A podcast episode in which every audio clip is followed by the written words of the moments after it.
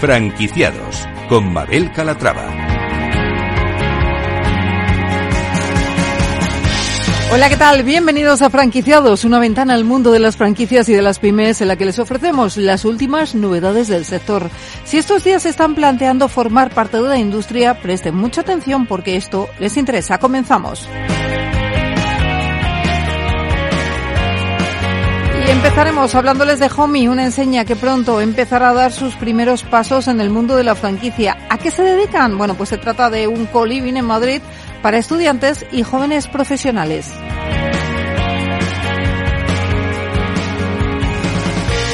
Seguiremos hablando de fincas rústicas de Gilmar. A raíz de la pandemia hubo gente que vio en el campo un refugio y es por ello que queremos profundizar más en este tema. ¿Cómo están las cosas hoy en día? ¿Qué tendencias de inversión hay para 2024? Lo veremos en unos minutos.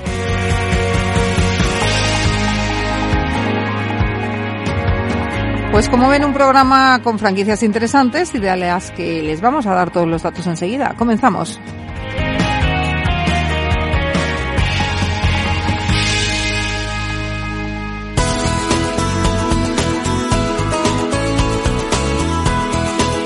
Franquicias innovadoras.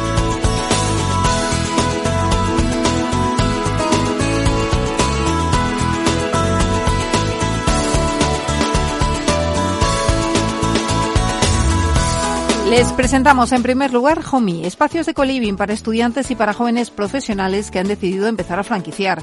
Andrés Sánchez es su CEO. Andrés, ¿cómo está? Bienvenido. Buenos días o ya que buenas tardes, Mabel. Muchísimas gracias por atenderme. Bueno, es un placer tenerle con... Es, un placer, le decía. ¿Cómo surge Homi? Vamos a empezar por el principio. Bueno, Homi realmente eh, nace ya hace ocho años, eh, fruto de la experiencia personal y de mi grupo empresarial que llevo en el sector inmobiliario ya 33 años, eh, haciendo inversiones y gestionando también inversiones inmobiliarias. Y, bueno, después de esta experiencia de haber sido los primeros en, centralizar lo que era el mundo del coliving en el 2015 prácticamente empezamos, ¿vale? Y de haber sido los únicos en lanzar el único vehículo de inversión en esto a través de una Socini en, la Bolsa de Madrid, ¿vale? Pues eh, a lo largo de estos años eh, hemos ido viendo que había una oportunidad de negocio eh, más dirigida a lo que es el mundo de los particulares, los pequeños inversionistas y los propietarios que quieren tener sus viviendas eh, con la mejor rentabilidad. Y entonces vimos, vimos que había un, hueco de mercado muy, muy grande para desarrollar HOMI como lo que somos, inversores y gestores especializados en coliving, ¿no? y, dijimos, ¿cómo lo hacemos? Pues eh, la única forma es crecer. ¿Y cómo vamos a crecer? Pues lógicamente el modelo de negocio de, la franquicia que vosotros bien conocéis te permite hacer un crecimiento rápido, ordenado y controlado y eficaz, ¿no? Y por lo tanto, con toda la experiencia que venimos acumulando de haber gestionado ya más de 50 inversionistas, de haber tenido más de eh, prácticamente 600 eh, habitaciones bajo gestión, más de 60 eh, viviendas, más de 6.000 inquilinos, pues dijimos, tenemos todo el conocimiento, todo el know-how suficiente como para poder darle forma y eh, poder crecer de una forma muy granular en poco tiempo eh, a través de toda España y no solamente España. ¿no? Entonces, la verdad es que estamos muy ilusionados con, con, el proyecto, con esta nueva etapa de HOMI. sois los primeros, incluso te diría que casi nos ha pillado un poco todavía sin algún deber terminado que hacer, ¿vale? Esto, pero me han insistido mucho, tienes que hablar como Abel, tienes que estar, pues aquí estamos para intentar eh, abrir un poco de luz en el sentido de que es un gran negocio para los propietarios, es un gran negocio para los eh, inversores, es un gran negocio también para todo aquel profesional liberal que vea en esta oportunidad de negocio una, una forma de, de tener su propio negocio. incluso, déjame hacer un guiño, Mabel, al tema del emprendimiento joven.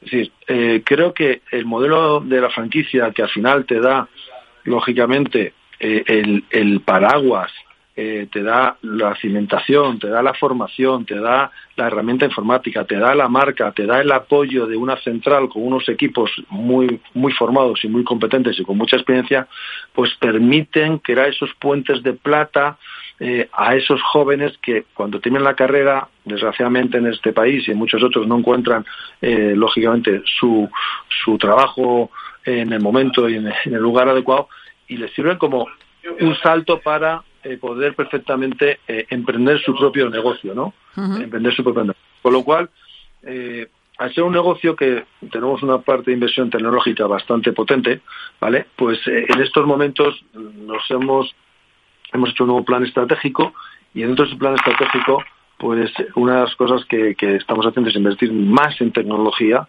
y queremos posicionarnos como la primera PropTech de inversión en co-living franquiciada. No hay, eh, hasta ahora que yo conozca, ninguna compañía de co-living que, que haya, se haya lanzado atrevido que ha querido no esto a desarrollar su modelo de negocio mediante lo que es el modelo de franquicia. Bueno, lo primero de todo quiero agradecerle la, exclusiva de anunciar aquí en Franquiciados que efectivamente Homi va a dar ya el salto al mundo de la franquicia. Quiero profundizar un poquito más en Homi para quienes eh, no les eh, conozcan, que nos explique exactamente qué es un co-living y por otra parte que me comente, porque ustedes poseen no solo pisos en propiedad, también gestionan otras propiedades, ¿no? Ah, ah, así es. Eh, el modelo tiene, digamos, eh, dos pilares. Uno es la inversión propia eh, en, pisos, en edificios y en desarrollos inmobiliarios, ¿vale? Y todos esos pisos en propiedad nuestros o pisos de inversores que nos los dan a nosotros en gestión, pues hacemos lo que es la gestión integral de la A a la Z de eh, la explotación de esa unidad o de esa, de esa vivienda, ¿no? Entonces, eh, básicamente nosotros tenemos eh, toda una central de reservas en la cual atraemos estudiantes y jóvenes profesionales de todo el mundo, ¿vale?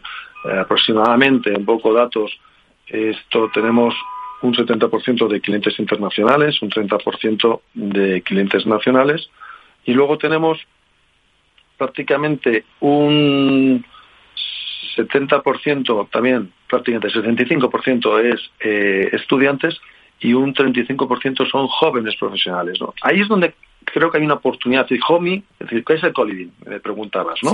A la primera pregunta, a la segunda, te voy a la primera.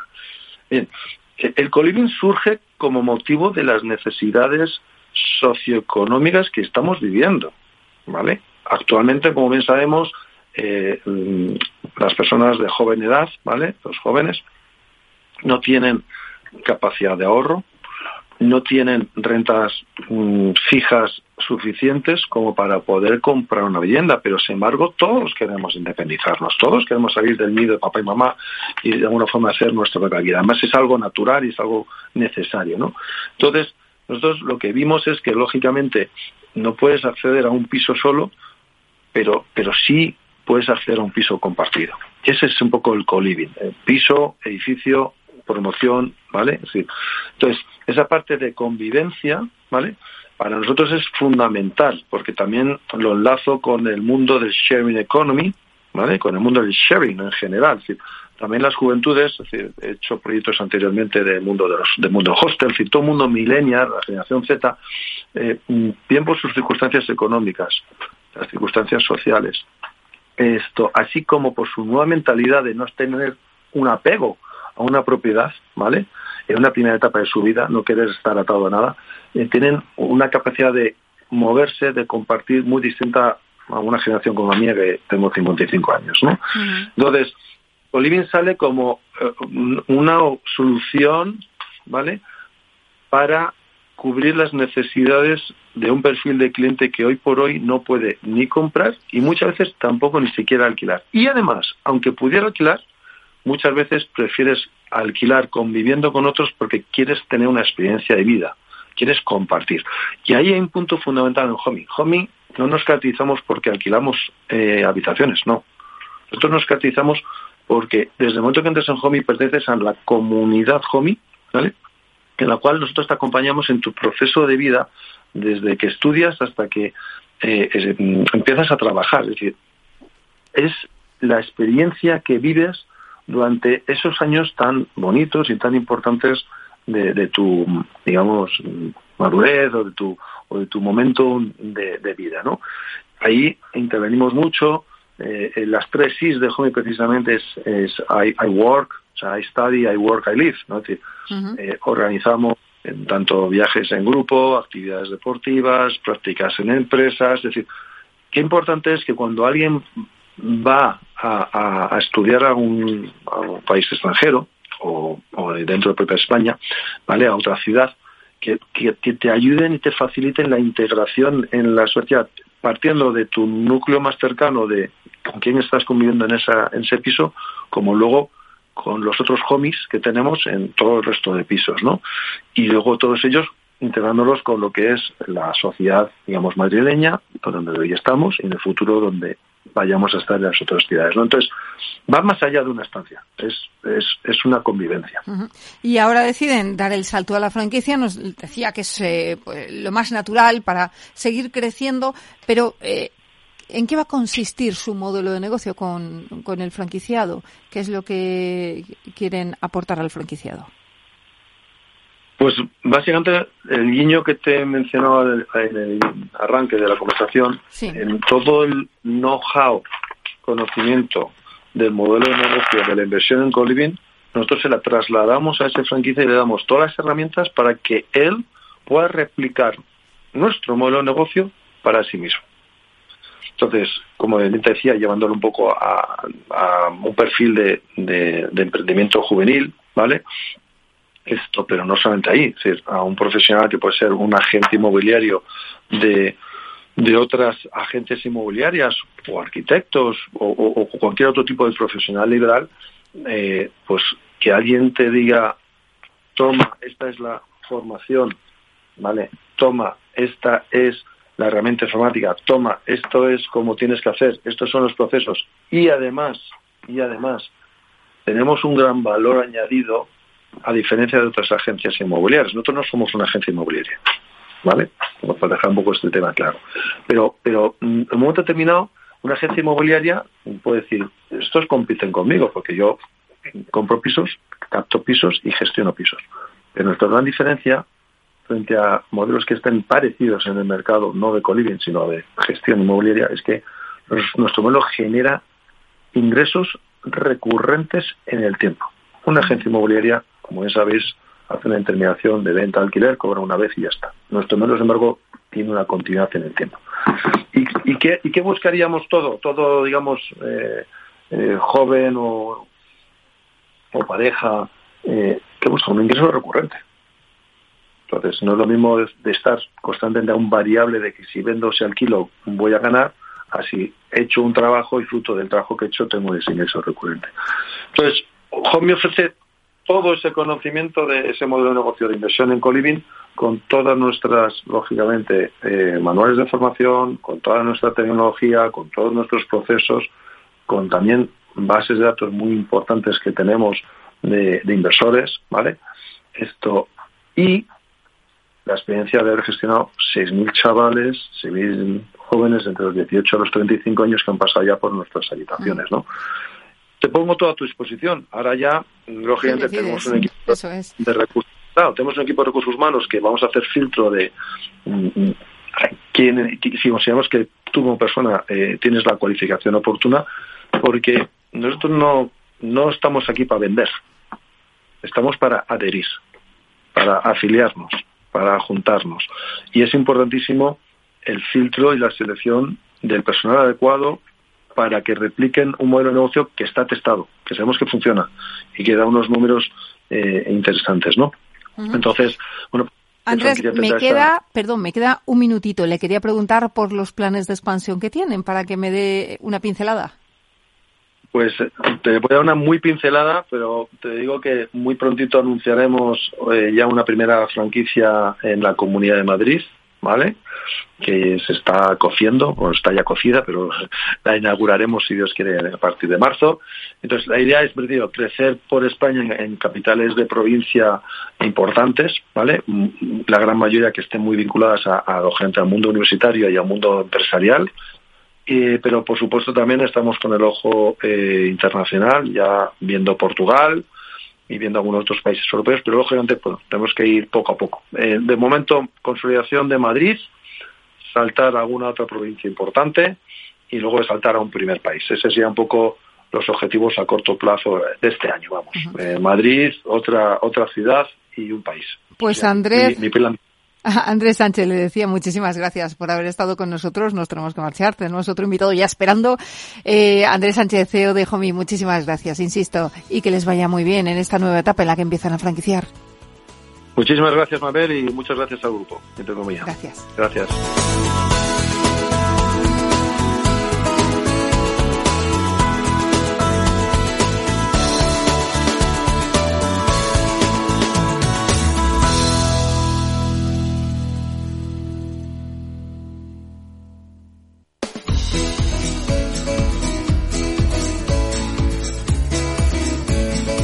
Franquiciados.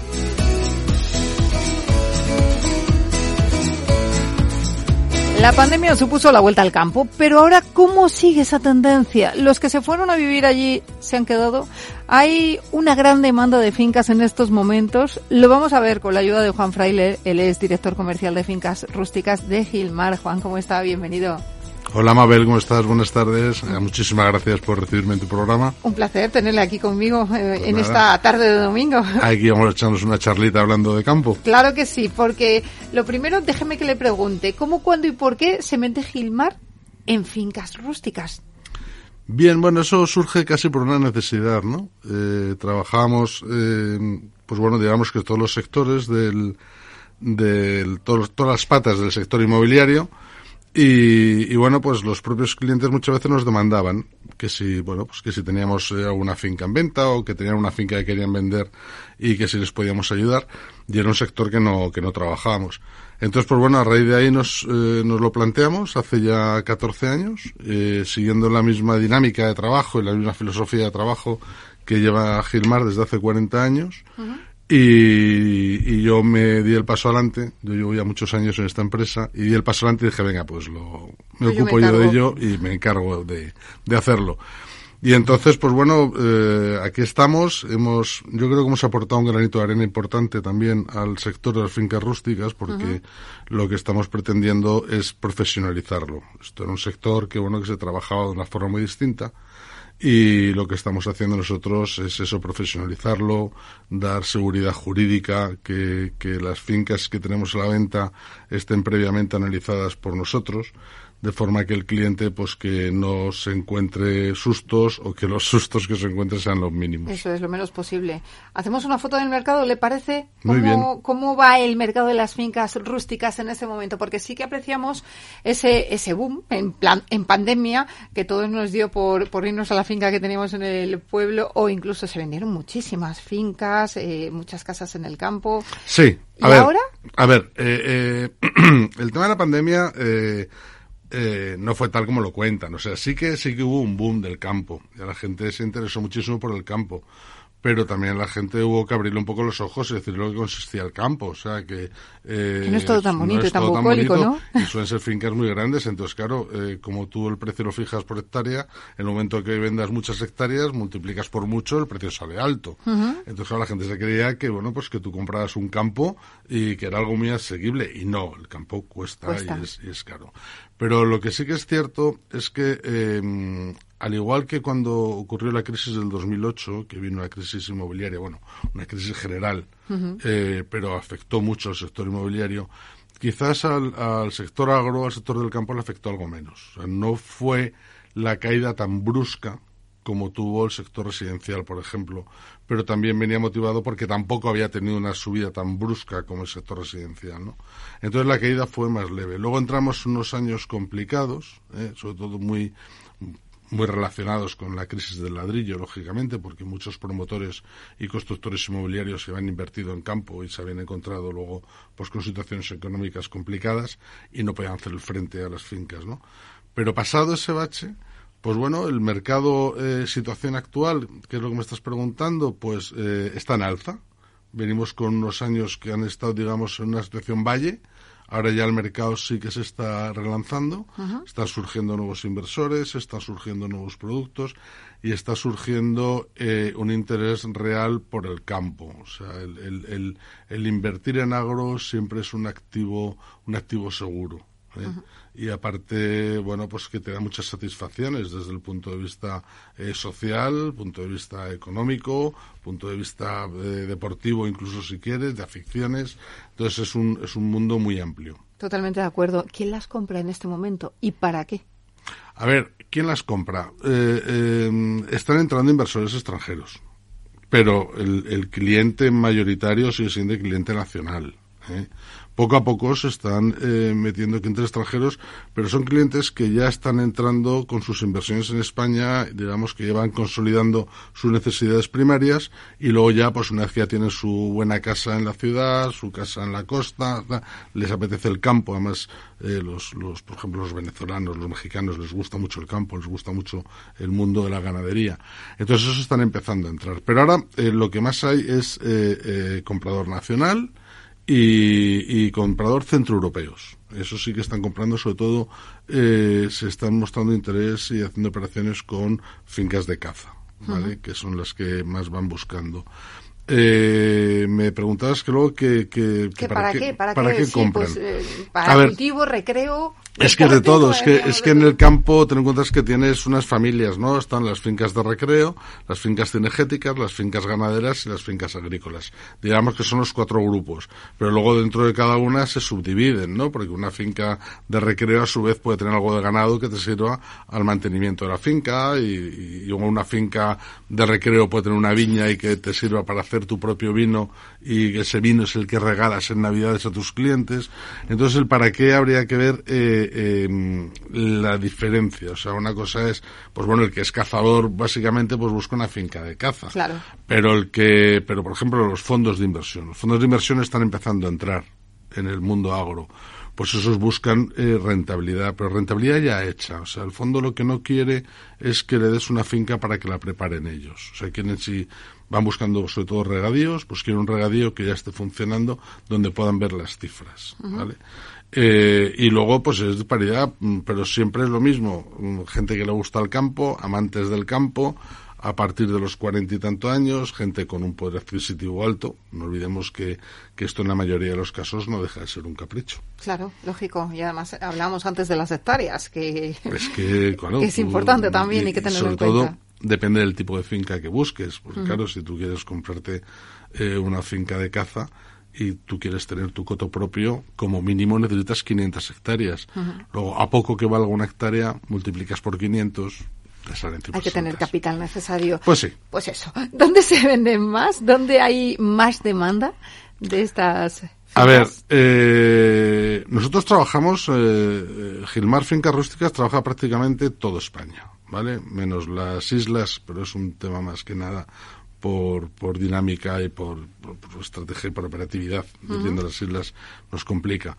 Pero el, el, foco principal, digamos, que está en lo que es el centro de la península ibérica, o sea, las dos Castillas, Andalucía, ¿eh?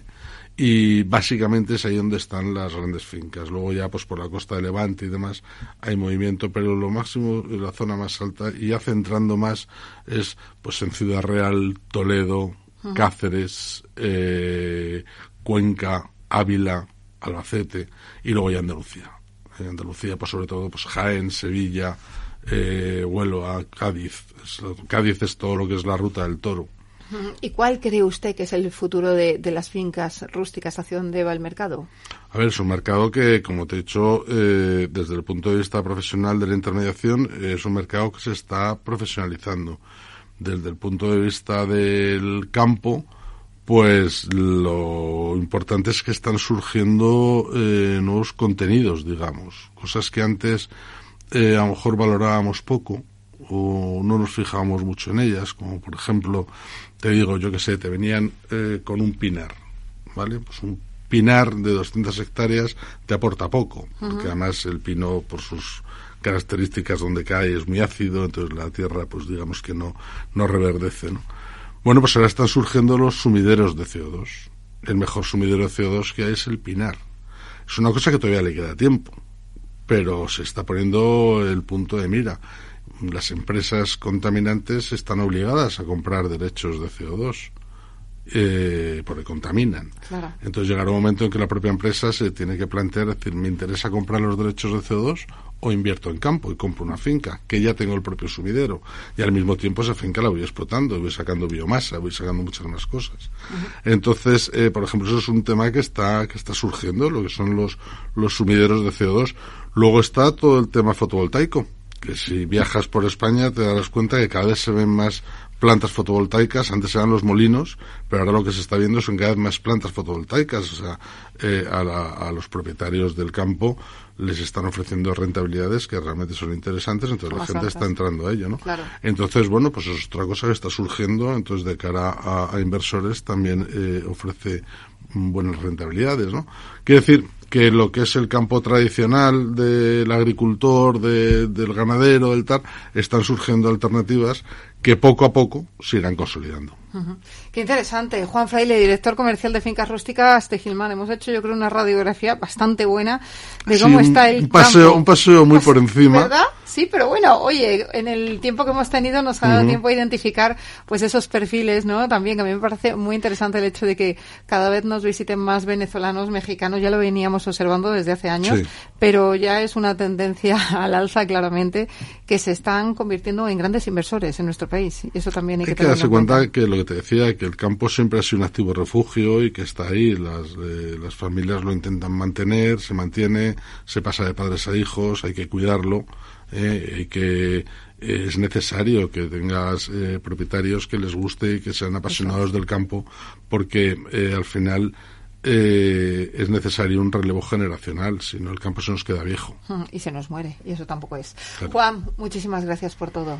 a vosotras por recibirme y cuando queráis eh, estamos a vuestra disposición. Muchas gracias. Nada.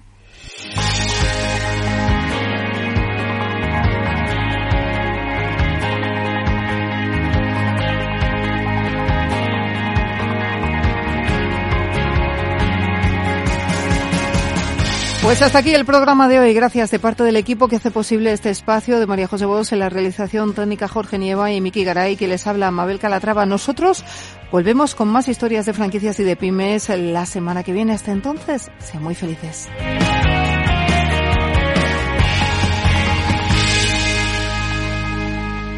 Franquiciados.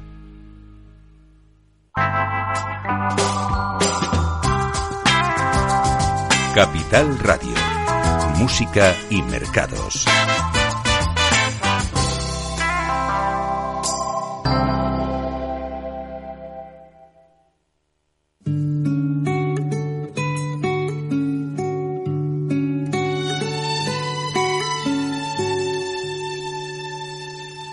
Uno se cree que las mato el tiempo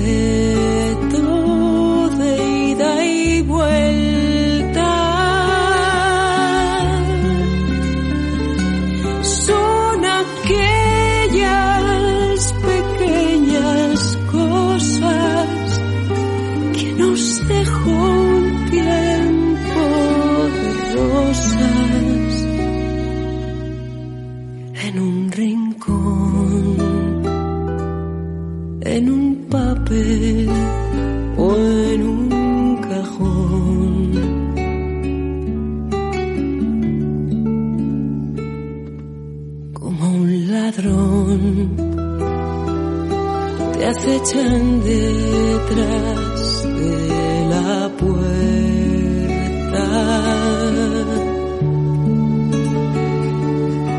Te tienen tan su merced como hojas muertas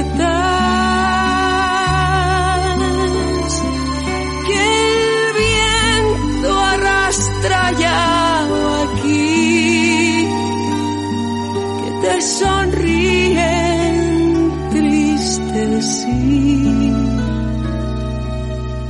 nos hacen que lloremos cuando